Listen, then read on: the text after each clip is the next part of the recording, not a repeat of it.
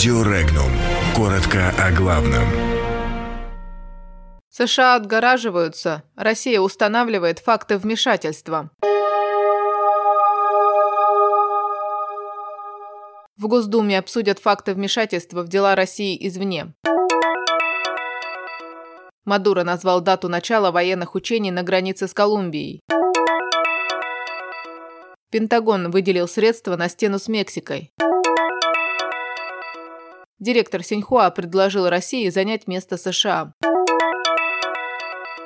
В Коми могут ввести режим ЧС из-за нехватки кормов.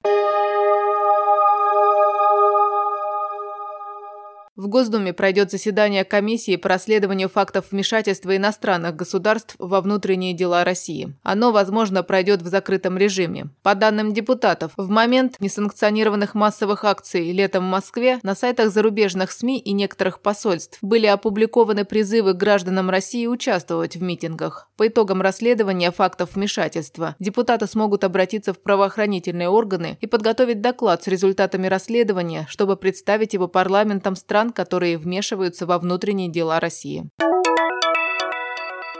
О начале военных учений на границе с Колумбией написал венесуэльский президент Николас Мадуро в Твиттере. Уточняется, что маневры венесуэльская армия проведет с 10 по 28 сентября. Учения пройдут вдоль всей западной границы. Ранее венесуэльский вице-президент Дельси Родригес заявил, что колумбийский президент Иван Дуке помогает террористам, проходящим обучение в Колумбии.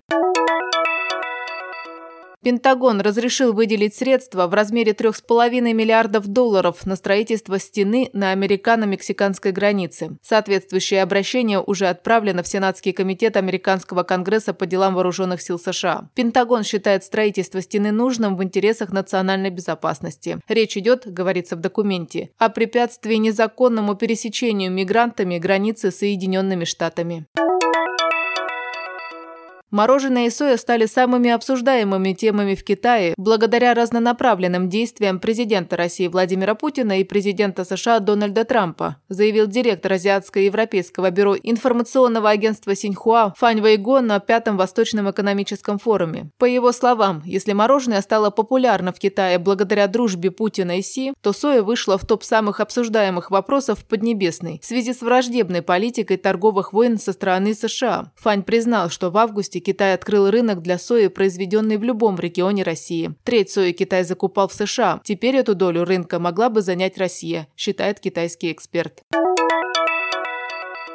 Сельхозпредприятия пяти районов Коми могут остаться без кормов. Для решения проблем министр сельского хозяйства республики Анатолий Князев предложил ввести режим чрезвычайной ситуации. По данным министерства, из-за продолжительных дождей сельхозпредприятия не смогли полностью обеспечить себя кормом. Пороговый минимум корма для скота Коми – 13 центнеров на условную голову. Если показатель будет меньше, то животные будут голодать.